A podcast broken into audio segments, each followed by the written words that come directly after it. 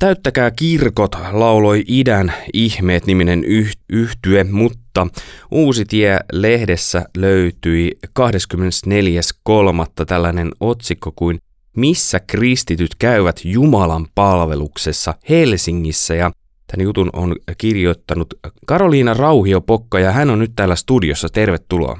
Kiitos. Hei, ihan ensimmäiseksi, niin miten sä tiivistäisit tämän sun jutun ää, kuulijalle? Silleen niin kuin muutamalla lausella tai yhdellä.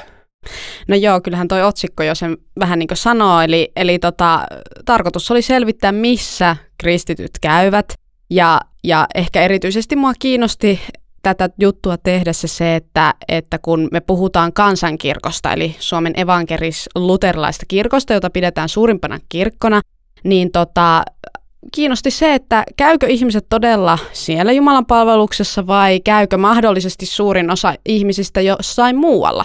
Ja sehän se lopputulos oli, että vain noin kolmannes Jumalan palveluskävijöistä käy Evlut-kirkossa, eli tässä meidän niin sanotussa kansankirkossa, ja sitten 70 ää, prosenttia kutakuinkin tai näin, niin käy sitten ihan jossain muualla. No okei, sä käytät tässä sanaa tutkimus itse, ja tutkimus jotenkin kuulostaa siltä, että se etäältä katselet ja tarkkailet jotain, mutta kun mä luin tämän jutun, niin tietyllä tavalla se henki myös sitä, että onko tässä myös vähän jotain omaa kontaktia tähän aiheeseen? No joo, kyllä on. Ja sitten ehkä vielä haluan tarkentaa sen, että kun käytän sanaa tutkimusta, niin en tarkoita tietenkään akateemista tutkimusta, Kyllä. että tämä on niin tämmöistä journalistista tutkivaa juttua, eli, eli ei voida ikään kuin sanoa, että, että tämä on oikein vertaisarvioitu ja kaikkea muuta. Kyllä tämä siinä mielessä tämä aihe tulee, tulee lähelle, että on itse aktiivinen Jumalan palveluskävijä, että, että käyn, käyn ö, joka, joka viikko Jumalan palveluksessa ja koen se erittäin tärkeäksi, niin, niin siinä mielessä kyllä tämä tulee aihe lähelle. Hei, jos lähdetään liikkeelle tässä jutussa, ensinnäkin hyvä kuulija, kannattaa käydä hakemassa tämä lehti, jos ei vielä äh, lukupöydältä sitä löydy. Äh, eli 23.4. ilmestyi tämä. Ja oliko niin, että pystyy myös netissä lukemaan, jos on kirjautunut sinne sivuille? Joo, kyllä. Ja korjaan vielä, se oli 24.3.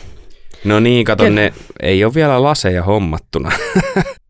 tulostin vielä tällaiselle liian pienelle brändille. Joo, ja että tosiaan se löytyy verkkolehdestä myös osoitteessa uusitie.com. Joo. Mä yritän nostella seuraavaksi tätä paperia, että mä näen täältä. Mutta tota, tämä lähtee liikkeelle, että suomalaisista on vain noin kolme prosenttia sellaisia, jotka käy viikoittain kirkossa. Joo, se pitää paikkansa ja todennäköisesti tuo luku on vielä pienempi nyt, koska tota, Tämä viittaan tässä kirkon nelivuotiskertomukseen, joka vuodelta 2019. Eli tästä on jo neljä vuotta ja meillähän kohta tulee sitten seuraava nelivuotiskertomus ja mä uskoisin näin, että se ää, luku on vielä pienempi nyt tällä hetkellä. Tämä on vaan sinäkin mielessä mielenkiintoinen luku, kolme prosenttia. Ää, me puhuttiin äsken Japanista sun kanssa ennen kuin alettiin äänittämään tätä, niin Japanista aina puhutaan silleen, että siellä on vain yksi prosentti kristittyjä. Ja nyt kun me katsotaan tätä, niin vain noin kolme prosenttia käy Jumalan palveluksessa. Mm. No toki siitä nyt ei voi suoraan vetää johtopäätöstä, että Suomessa olisi vain kolme niin sanottua oikea, kolme prosenttia niin sanottua oikeita kristittyjä, että Mä ehkä sanoisin näin, että toi luku kertoo siitä, että meillä on hirveän vahva tämmöinen yksilökeskeinen käsitys uskosta että on paljon sellaisia ihmisiä, jotka ovat kristittyjä tai mieltävät itsensä kristittyiksi, mutta syystä tai toisesta he ei käy juuri koskaan Jumalan palveluksessa siltikään. Että monissa muissa maissa, kulttuureissa ja kirkokunnissa, niin se nimenomaan se kirkossa käyminen ikään kuin on sitä ikään kuin kristittynä elämistä. Että ei voi olla vähän niin kuin kristitty, joka ei käy Jumalan palveluksessa, mutta meillä taas täällä Suomessa ja täällä luterilaisuudessa ja täällä kun me eletään tämmöisessä aika yksilökeskeisessä kulttuurissa, niin ajatellaan niin, että, että voi olla ihan yksinään kristitty tapaamatta koskaan ketään muita uskovia tai olematta heidän kanssaan seurakunnassa. Miten muuten kun sä teit tätä, niin tuliko tässä äh, sellainen, huomasitko sä tota yksilökeskeisyyttä, ää, niin näkyykö se näissä erilaisissa kirkoissa jossain määrin tai seurakunnissa? Joo, kyllä se varmasti näkyy. Ehkä mainitsin tämmöisen yhden esimerkin siitä, että ehkä siitä vastapuolelta, että mikä on niin yhteisökeskeisyyttä, niin on esimerkiksi se, että katolisessa kirkossa, niin siellähän on ihan katekismuksessa, katolisen kirkon katekismuksessa määritelty tämmöinen, että on sunnuntai-velvollisuus. Eli jokaisella katolisella kristityllä on velvollisuus mennä sunnuntaina ja muina velvoittavina kirkkopyhinä, niin kuin messuun eli Jumalan palvelukseen. Ja, ja vain ikään kuin pätevästä syystä sen voi jättää väliin, ja silloinkin on hyvä ikään kuin pastorin tai sen rippi-isän kanssa keskustella tämä asia, asia läpi, että enemmän ehkä tulee tämä esiin. Kun taas sitten, jos mä mietin, kun mä haastattelin kirkon tutkimuksesta ja koulutuksesta Velimatti Salmista, niin, niin, tuota, niin luterilaisesta Evlut-kirkosta, niin, niin siinä ehkä sitten nousi esiin ehkä, toki se on vain hänen ikään kuin henkilökohtainen näkemyksensä, eli että ei nyt puhuta siitä, että hän nyt edustaa koko Evlut-kirkon näkemystä, mutta siis tavallaan toi vaan esiin sitä siinä, että ehkä Evlut-kirkossa sitä, että ihmiset eivät käy Jumalan palveluksessa, niin ehkä sitä ei pidetä niin valtavan suurena ongelmana kuitenkaan, verrattuna vaikka just katoliseen kirkkoon, jossa, jossa tavallaan se nimenomaan nähdään, nähdään, että usko on sitä, että sä käyt siellä Jumalan palveluksessa. Niitä olisi ehkä mielenkiintoinen jatkokysymys, että kuinka suuri ongelma se on kirkolle. Sitä voisi myös pohtia vielä ihan erikseen. Joo, kyllä, kyllä nimenomaan. Ja silloin ehkä pitäisi saada myös siis piispoja haastattelua, että koska he ovat kuitenkin näitä hengellisiä johtajia tässä kirkossa, että mitä he ajattelee siitä, että, että ihmiset eivät käy, koska kyllähän se kuitenkin on määritelty niin, että ää, niin kirkon omissa asiakirjoissa, että, että messu on, ää, miten se nyt on sanottu, kirkon elämän keskus. Joten, jotenkin tähän tapaan se on siellä sanottu, mutta sitten käytännössä kuitenkin se ei näytä siltä, että se olisi se keskus, vaan esimerkiksi jotkut konsertit tai, tai jotkut muut tapahtumat vetää huomattavan paljon enemmän niin Evlut-kirkkoa ihmisiä. Kerhot ja perhekerhot ja... Joo, ynnä muut. Ja mm. kyllähän nämä musiikkitapahtumat on niistä kaikista suosituimpia. Hei, tämä olisi hyvä jatko jatko-osan äh, aihe toi äskeinen. Ja toinen, minkä mä huomasin, että olisi jatko-osalle aika hyvä, on tämä ei haluta sitoutua vahvasti vain yhteen äh, porukkaan. Sekin olisi jatko-osana, siitä saisi ihan ko- kokonaisen artikkelin kanssa. Kyllä, ja tämä varmasti, kyllä tämä varmaan kaikkialla näkyy, mutta tämä korostuu erityisesti Helsingissä. Tämä, tämä kysymys, että, että siellä yhteisössä, jossa minäkin käyn, niin siellä on se tietty vakiokävijä porukka, mutta kyllähän siellä näkyy ihan hirveästi sellaista porukkaa, joka käy yhden kerran tai jotka käy silloin tällöin siellä, silloin tällöin jossain muualla. Että on paljon tällaisia, jotka ikään kuin matkustaa eri seurakuntien väliä vähän sen fiiliksenkin mukaan tai saarnaajan mukaan tai kellonajan mukaan tai minkä nyt kokee milläkin viikolla hyväksi paikaksi käydä. Se tekee sitä yhteisön rakentamisesta aika vaikeaa. Joo, se, se, on, se on totta, että yhteisön rakentaminen on tällöin haastavaa ja sitten toinen, mikä siinä on, niin vapaaehtoisten saaminen on silloin haastavaa, koska ö, se vapaaehtoistyöhön osallistuminen, niin se edellyttää sitä, että sä oot sitoutunut siihen, siihen yhteisöön. Mun on pakko nyt nostaa, kun tuli jo kommentti, että luin väärin täältä, niin nyt tähän silmän korkeudelle näen, että näen tämän. Ää, mutta Tämä lukee, että kansankirkon Jumalan palvelusten kävijämäärät ovat laskussa pitkään ja sitten siitä, että mulla tuli just se, että mihinkä ne porukka sitten lähtee, niin olisi aika mukava nähdä sellainen äh, kuva, että hän menee helluntai-seurakuntaan, vapaa-seurakuntaa, lähtee jonnekin jumppasalille ja sellainen, mm. se ehkä jotenkin konkretisoi tätä.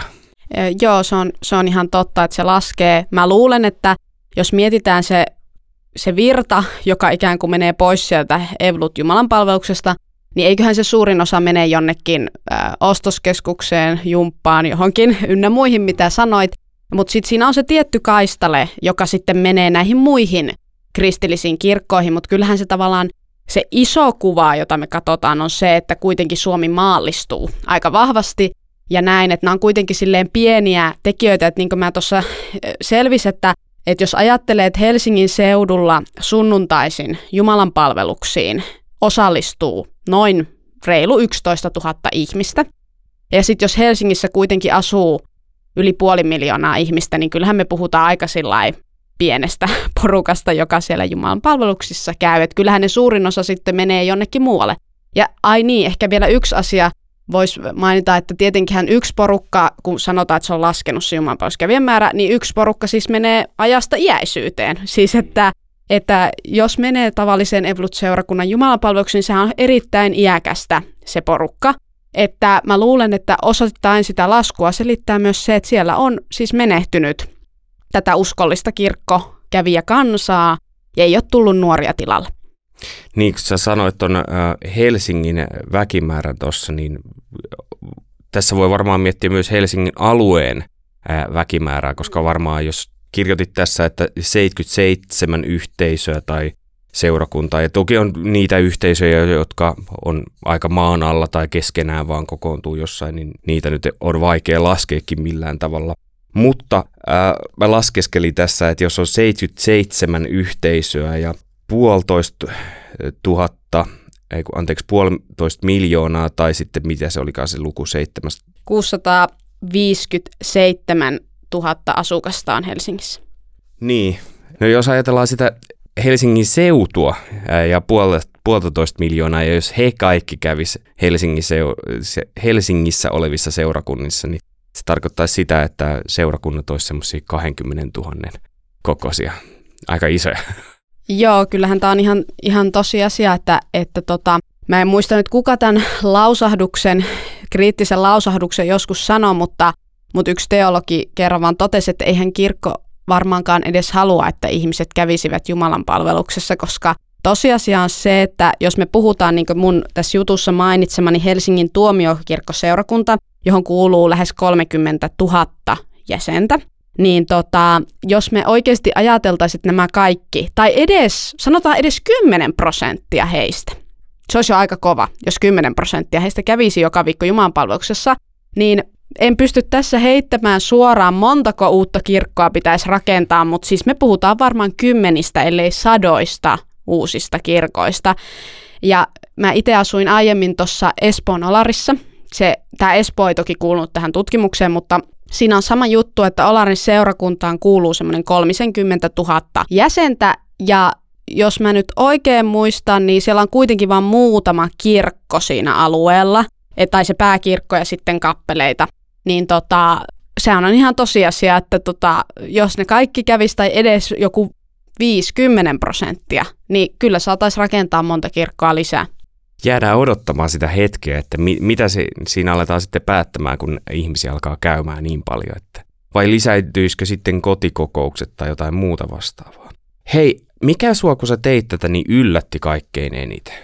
No kyllä se ehkä mua yllätti, että miten paljon suositumpia nämä kaikki muut yhteisöt on. Että, että tosiaan vain noin 30, noin 30 prosenttia jumalanpalveluskävijöistä käy siellä paikallisseurakunnassa, Evlut paikallisseurakunnassa, mikä on kuitenkin sillä aika vähän, jos miettii kuitenkin, että pääkaupunkiseudulla tai Helsingissä, niin kuitenkin puolet ihmisistä kuuluu kirkkoon, että sitten nämä lohkaisee nämä kaikki muut yhteisöt, jotka sinänsä on ihan todella paljon pienempiä, niin lohkaisee ison osan siitä Jumalan palveluskävijöistä. Mutta sitä ehkä selittää se, että näissä muissa yhteisöissä on aika vähän tällaisia passiivisia rivijäseniä, että et tosi monet niistä on sellaisia, että ne sitten käy ö, niin siellä Jumalan palveluksessa. Ihan vain esimerkkinä mainitakseni, kun täällä mun tilastoissa mainittiin tämmöinen fra- farsinkielinen ö, kristillinen yhteisö Pasilassa,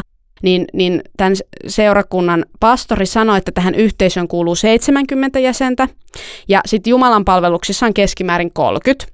Niin sehän tarkoittaa, että aika siis iso osa heistä äh, siis käy siellä Jumalan palveluksessa joka viikko. Ja toki siinä on vaihtelua, että osa ei pääse aina, mutta siis tavallaan, että tosi iso prosentti niistä ikään kuin yhteisön jäsenistä käy viikoittain Jumalan palveluksessa. Se on niin hauska, että sä yllätyit tosta asiasta, koska mä yllätyin siitä samasta, mutta eri näkökulmasta. Joo. Mä yllätyin nimittäin siitä, että äh, kun täällä oli nämä kaksi lukua, että viikkotasolla Helsingin Evlut-seurakunnilla on keskimäärin noin 3800 Jumalan palveluskävijää. Menikö luvut nyt oikein? Joo. Mulla on just viiva meinaan vedetty yli vähän ton kolmosen kohdan. Ja samaan aikaan noin 7500 ihmistä osallistuu jonkin muun yhteisön messuun Helsingissä. Mä oon yllättynyt, että se on kuitenkin aika, aika paljonhan siellä tavallaan käy kuitenkin siellä paikallisseurakunnassakin. Niin, se on aina tietenkin tulkinta, että onko tämä, että lasi on puoliksi tyhjä vai puoliksi täynnä, että ehkä mä oon vähän pessimistinen, mutta siis tottahan on toki, että kyllähän siellä kuitenkin käy porukkaa ja täytyy kuitenkin sanoa, että Evlut-kirkon osuushan on sitten kuitenkin suurin näistä, että koska mä olen jaotellut nämä katolisiin, ortodokseihin, vapaisiin suuntiin, kansainvälisiin yhteisöihin, niin toisaalta täytyy sanoa, että sit jos vielä, mä oon erotellut tässä tutkimuksessa siis herätysliikkeiden messuyhteisöt, siitä syystä, että ne eivät näy kirkon tilastoissa, koska näillä äh, herätysliikkeillä on yleensä omat tilat. Puhutaan mitkä kaikki liikkeet esimerkiksi? Tähän on laskettu mukaan kansanlähetys, äh, SLEY, Suomen luterilainen evankeliumiyhdistys, monet lestadiolaiset yhteisöt, mitä on suurimpana vanhoillislestadiolaisuus, ja äh, hetkinen, siinä ne taisi olla, jos nyt ulkoa muistan. Ja herätysliikkeethän kuuluvat Evlut kirkkoon. Eli jos me lasketaan mukaan siis myös nämä herätysliikkeiden messuyhteisöt, niin silloinhan ne kattaa reilusti yli puolet messukävijöistä. Ja nämä kuitenkin herätysliike-ihmiset kuuluu Evlut-kirkkoon, mutta heillekin tavallaan kanavoituu tämä Jumalan palveluskäynti niihin omiin niin yhteisöihin. Et esimerkiksi tässä jutussakin mainitaan, että esimerkiksi vanhoillislestadiolaisten sunnuntaiseurat on todennäköisesti Helsingin suurin yksittäinen hengellinen joka viikko toistuva tapahtuma. Siellä käy 1400 ihmistä joka sunnuntai. Se on ihan käsittämätön määrä. Mutta siis toihan kertoo myös siitäkin, että sehän on aika tärkeää pitää yhteistyötä yllä, jos ajattelee paikallisseurakuntien tasolta, niin näihin liikkeisiin. Joo, kyllä. Ja, ja tota, kyllähän siinä tulee se, että et onhan jo huomattu, siis jo aiemmin, niinkö, kun kirkossa on tutkittu niitä, että ketkä on niitä aktiivisia. Ja kirkossa kävijöitä, jotka aktiivisesti on vapaaehtoisia, niin nehän monet on herätyskristittyjä. Mutta tokihan nykypäivänä tämä kirkon tilanne on mennyt ehkä siihen suuntaan, että entistä useampi herätyskristitty kokee, että he ei voi käydä hyvällä omalla tunnolla paikallisseurakunnan messussa, jolloin se kanavoituu näihin heidän omiin niin kokoontumisiinsa, omiin Jumalan palvelusyhteisöihin, joita Helsingissä varsinkin on tosi paljon. Joo, ja nyt täytyy huomioida se, että nyt puhutaan ihan tilastoista, että tässä ei ole niin mitään meidän kahden omaa kantaa. Toki, toki tietysti tulkintaa on varmastikin. Mutta Kyllä. Jos katsoo eteenpäin tätä juttua, niin täällä, täällä on, siis ensin nämä luvut on tietysti mielenkiintoisia. Ää, itseään myös puhutteli tästä jatko-osan paikka numero neljä. Tietynlaisen Jumalan palvelusmusiikki voi houkutella, kommentoi velimatti Salminen. Ja sitten kun mennään eteenpäin tässä jutussa, niin mun mielestä tämä oli, tää oli mulle puhutteleva juttu. Tämä oli niin sellainen, että hienoa, koska kun kysyit rauhanyhdistyksen salaisuudesta, että miten siellä käy ihmisiä, niin Johanna Lumijärvi kommentoi, ei meillä varmaan mitään salaisuutta ole. Seuroissa käydään siksi, että kuultaisiin Jumalan sanaa. Vähän kahdesta eri suunnasta taas lähestytään siinä. Kyllä. Toki täytyy muistaa, että Johanna Lumijärvi toisaalta myös myöntää sen, että kyllähän nämä sosiaaliset suhteet ja muun muassa aviopuolison etsiminen ovat aika merkittäviä syitä myös. Ja toki tämä on tietenkin hänen, hän edustaa ikään kuin siellä ylätasolla, eli tämä rauhayhdistyshän on siis, kuuluu siis, on tämän vanhoilliselle stadiolaisen herätysliikkeen järjestö, niin, niin Johanna kuitenkin edustaa sitä ikään kuin ylätasolla, että tietenkin vastaukset voisivat olla jonkun verran erilaisia. En osaa sanoa, jos menis kysyyn ihan sinne paikan päälle, että hei, miksi käy täällä. Että tietenkään sitähän ei tuossa haastattelussa sanota, ja minä en tiedä, siis tämä on vaan nyt tämmöistä arvelua, mutta mutta mehän me emme voi tietää, että voiko joskus myös vaikuttaa vaikka painostus siihen. Että et on, onhan monilla yhteisöissä, jos on vaikka tämmöinen vahva viesti, että kristityn kuuluu käydä Jumalan palveluksessa, niin siinähän voi olla myös se syy, että motivaatio on se, että tota, en ole sitten oikea kristitty tai pelkään, että joudun pois pelastuksen tieltä tai jotain muuta. Mä en siis tiedä, mutta siis toki voi olla myös tämmöisiä jotain ikään kuin kielteisiä semmoisia ikään kuin painostusta tavallaan lainausmerkeistä, joka saa ihmiset käymään siellä. Joo, ja nyt sellainen vielä painotus tähän asiaan, että nyt ei puhuta mistään tietystä, kun mainitsit tämän painostuksen. Kyllä, mutta, mutta siihen vielä lisäisin sellaisen, että sitä saattaa niin kuin, toki vaikka ihan perheen sisälläkin tapahtua tällaista, että et se, se aiheuttaa sen. Siihen musiikkiin vielä on pakko palata, että kun sä teit tätä juttua, niin sä et tietenkään kysynyt, että minkälaista musiikkia siellä soitetaan Jumalan palveluksessa. Mutta varmaan jossain määrin on sulle kuitenkin, tiedät minkä tyyppisiä nämä Jumalan palvelukset on. Mm, ainakin osasta tiedän. Osasta niin, niin ö, onko minkäännäköistä tuntumaa, että mikä siellä niin kuin tavallaan on suosittua tällä hetkellä ja kuinka se vaikutus on siellä? Niin, no tota... Nyt ihan henkilökohtainen tuntuma vaan, nyt, nyt ei ole mitään tutkimusta.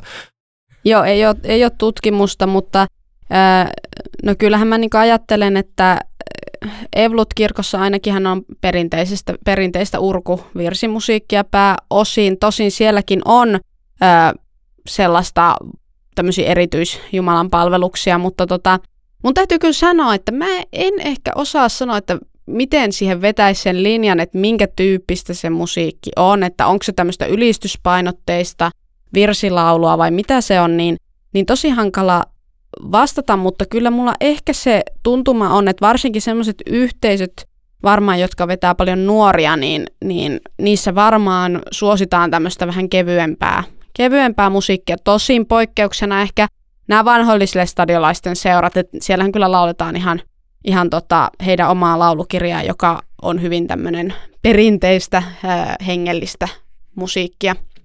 Miten sulla itse, kuinka sulle itselle vaikuttaa?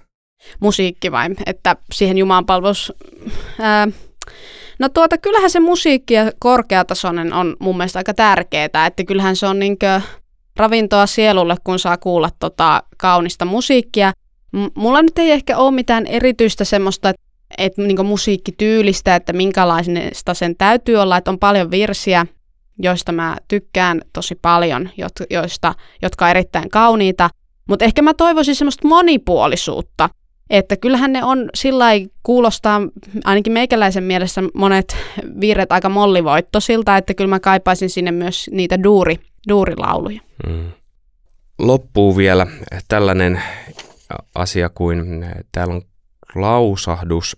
Vaarana on kuitenkin se, että yhteisöstä muodostuu niin sanottu kulttuurikirkko. Tämä on, liittyy, kun puhutaan näistä ulkomaalaistaustaisten seurakunnista ja haastattelit Keskitalon Timo.